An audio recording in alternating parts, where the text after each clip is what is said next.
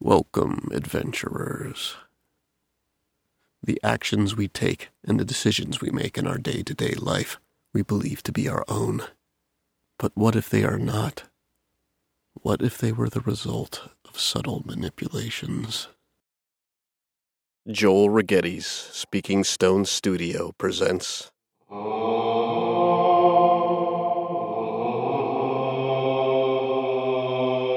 Tales from the Dungeon.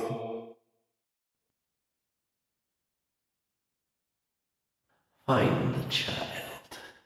Confirm he is the descendant of the moth. Use all caution. Alert no one. No task is more important than this.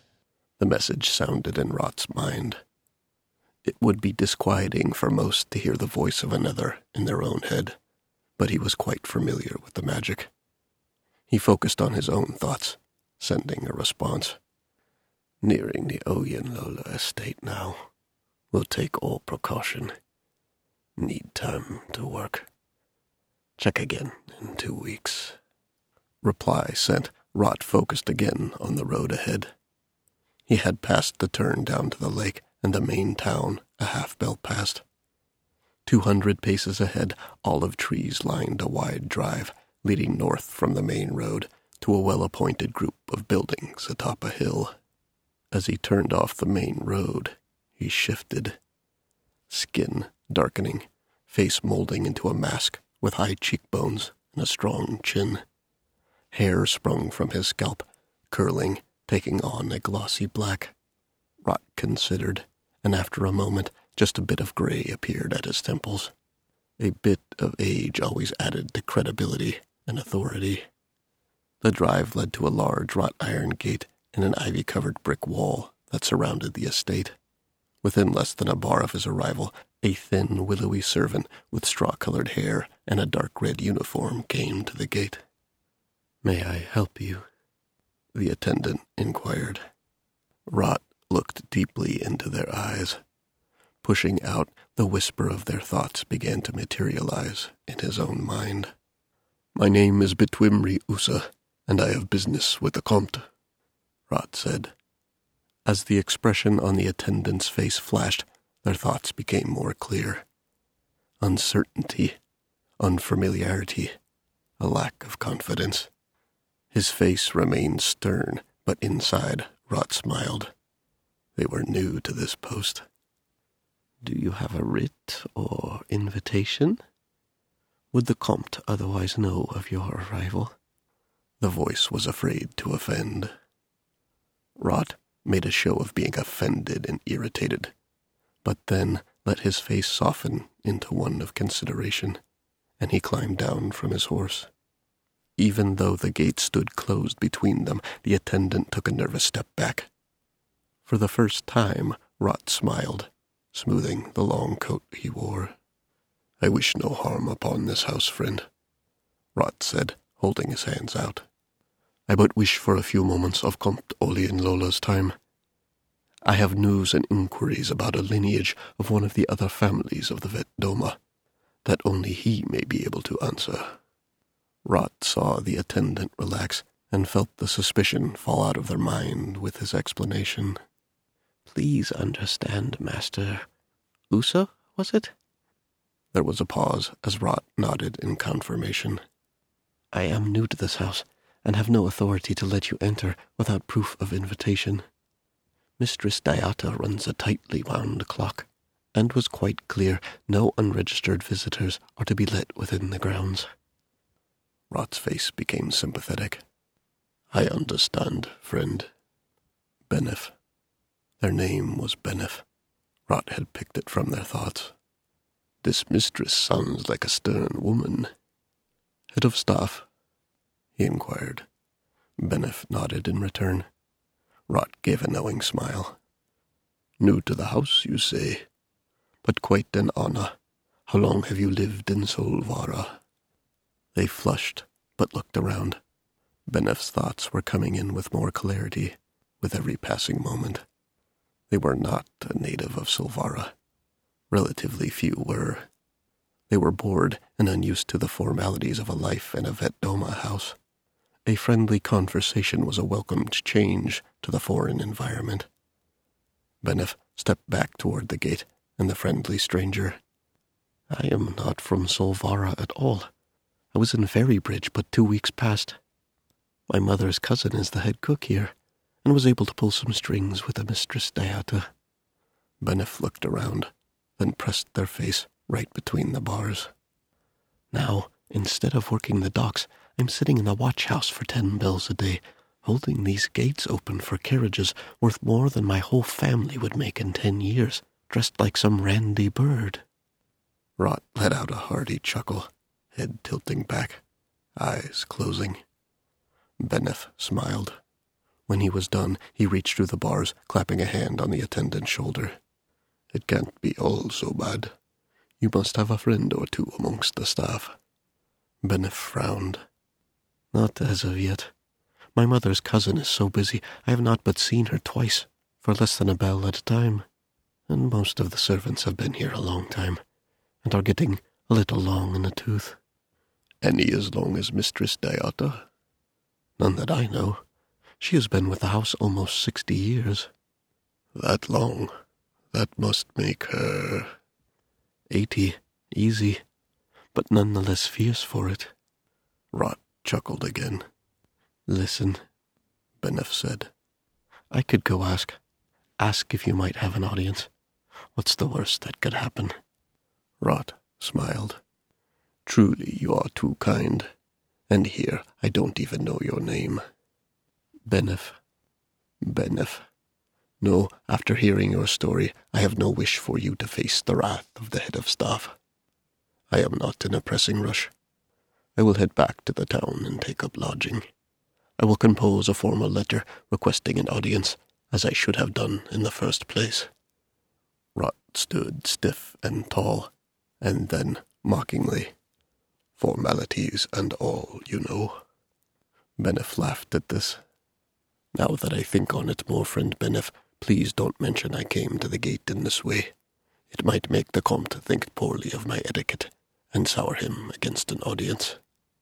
Benef gave him an understanding nod. I won't. And if anyone happens to have seen and asks after my identity, tell them I was some ill-mannered merchant from Feld's Crossing looking to talk business, and that you turned me soundly away. That should win you some favor with the mistress. Another laugh and a nod of appreciation. Rot could feel Benef's relaxed state, his thanks for welcomed words. I will. Take care, Master Usa, until we meet again for the first time. Rot turned to remount his horse. When he had one foot in the stirrup, he paused, looking back at the attendant. You have been most kind, friend Benef. Do they allow you any time off? Benef flushed again. In fact, they do. I have an evening off two days hence. Could I buy you a drink for your kindness? I am far from home as well, and it is good to have some company in a strange part of the world. Some company would be most welcome, Master Usa, Benef replied, his tone conveying a true gratitude. Bitwimri, please, call me Bitwimri, Rot said as he pulled himself up onto his horse.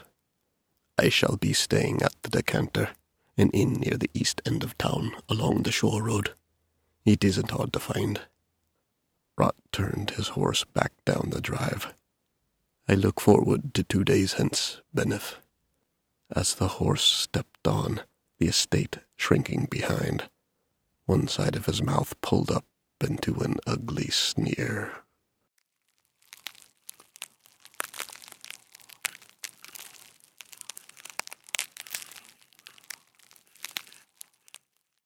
Maduka scattered the pounce across the parchment to set the ink. He waited ten beats before gently shaking the page and then folding it neatly into three. A deep red sealing wax was held to the candle and then pressed to the letter, followed by his large signet ring. Two spears crossed before an image of Sol. Twelve correspondence written. Two more to go. Maduka stood to stretch his aching back, rubbing his hands to create some warmth. He was cold. It seemed he was always cold these days. He let out a bah to the empty room to curse his age as he moved across the floor toward the large marble fireplace. As his hands extended toward the warmth of the flames, there was a measured knock at the door. Knock, a beat. Knock, a beat.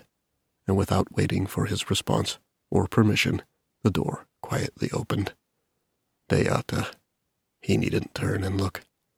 He had heard the knock untold times. Even footsteps made their way across the wood floor, and a tray was set to the desk with a barely audible clink. After that, there was silence. She was not gone. He would bet all his wealth and titles that she stood looking at his back, hands clasped before her. Extending his hands one last time toward the heat, he rubbed them together once more before turning. Spinning about, he suppressed a smile looked like he was still the Comte Oyenlola. He started back toward the desk. Mistress Deata wore the same gray dress she always wore, simple in construction and buttoned all the way up to the base of her chin. Every other employee of the house wore the deep red of the Oyenlola house, but not Deata. She said it did not become a woman of her age. The thing was, she had said that for the last fifty years. The mistress was nine years his senior, but somehow still moved as a woman half her age. She would outlive him. Maduka sat and pulled a clean parchment in front of him. Deata poured tea and leaned across the desk, setting the cup within easy reach. That task completed, she refilled an oil lantern that sat at his desk and went to the fire to get a small brand. She lit the lantern and placed the delicate glass case back atop the base. All done, she stood again, hands clasped before her. She wouldn't leave until she had spoken, and she wouldn't speak until he had spoken to her. He looked up and smiled. Thank you, Diota. A barely perceptible nod of acknowledgement. She then frowned at his desk and a pile of letters. Will you be dining in the hall tonight? Or. A pause to let him stop her. He didn't. Do you wish your dinner brought here? Her tone left no question which of the two options she believed to be correct. Tapping the uninked quill against the desktop, Maduka replied, I have but two more letters to write. I shall dine in the hall tonight, if the cook can be persuaded to wait but a bell. She did not smile, but her posture became approving somehow. I will make sure dinner is served in one bell's time. She gathered a dish with some partially eaten bread and cheese that had been left for his lunch and placed it on her tray. And as a reminder, you have lunch with the Comatessa Dea del Fiore tomorrow. How could he have possibly forgotten? She had reminded him every day for the last week. He rolled his eyes. I am considering rescheduling. I may send a message saying I'm under the weather. Deata stopped in her tidying and looked at him. Are you feeling unwell? No, I just. She cut him off. It seems unfitting to refuse the invitation of the Comatessa without reason. Unless. She looked to the door and then back to him. You are avoiding her. Your lineage studies. You have found something out about her line. Or that nephew of hers. Maduka raised his head fully and looked at his head of staff with squinted eyes and thin lips for a moment, hand twitching toward a leather portfolio filled with documents that sat nearby. Why would she ask that? Especially about the nephew. He considered her. Something had been imperceptibly off about her since she fell ill two months past. It had been just after the disappearance of that gate attendant. What was their name? Bennett? Benham. Bah, he couldn't remember. They'd only been on staff a couple of months. It had hit Dayata quite hard. Maduka himself assumed that the post was just not for them, and rather than making their goodbyes, they had just slipped out into the night. But Deata, who was never sick, kept to her rooms for nigh a week. And when she emerged, she wasn't quite the same.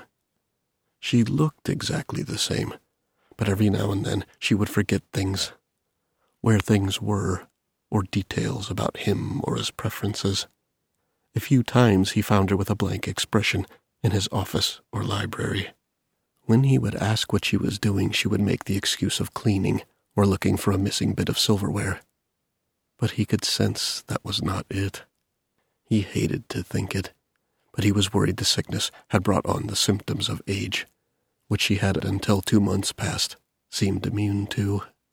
Stranger still, she had taken a passing interest in his genealogy research, a hobby of his. He did it for his family and for other families in the Vet Doma. Before she fell ill, she never once asked him a question that did not have to do with his schedule, the staff, or the running of the house. But subsequently, she had asked several questions about his studies. And now that he thought back, her interest was always highest when it was the Dea del Fiore house. In the drawn out silence, her expression was changing. She began to move around to his side of the desk, and with an uncharacteristic aggression, asked, I'm right, aren't I? You have found something. Without knowing why, he began to recoil, grow afraid, afraid of an eighty year old. What brought on this fervor? There was an orphan in the line fourteen generations back, in the Cometessa's brother's wife's line, an oddity more than a problem.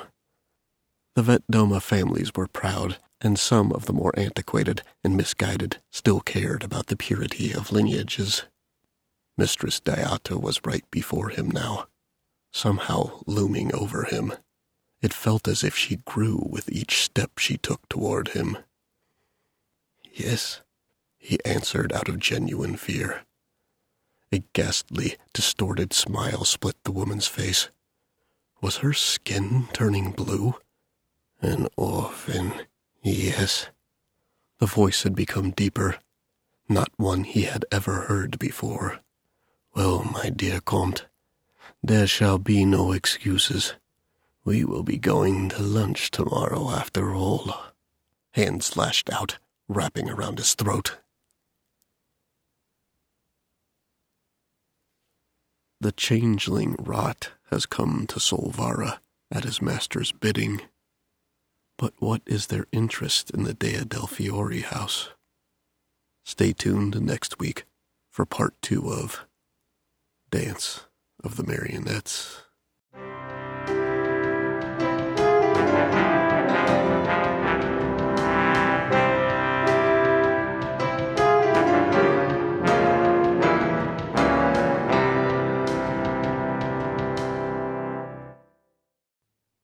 Hello, one and all. Uh, we are back from break uh, for the end of season four here. Uh, this is just a reminder that uh, these releases that are coming out to the public are actually uh, quite a ways behind my Patreon releases. So if you're a patron, you've already heard this episode quite a while ago. Typically, a public release comes out uh, somewhere between, I don't know, 10 and 13 weeks behind what's happening. Just kind of depends on how breaks line up and whatnot. So, that being said, sometimes I'm speaking to you from the past when you hear these things, and sometimes from the future. Uh, this one, as I'm speaking right now, is actually just a day before it actually releases to the public, but other times it is actually from when I recorded it back for my patrons. So who knows? Uh, only the shadow knows whatever that means. Anyway, for you, the public, uh, there are nine straight episodes coming up. That's uh, seven story episodes, and then the season wrap up, the two episodes that are my typical season wrap up uh, coming. So buckle up. You get a straight ride from here on out. Nine straight episodes coming that will lead you through the remainder of season four. Thanks for listening, and hope everything is well.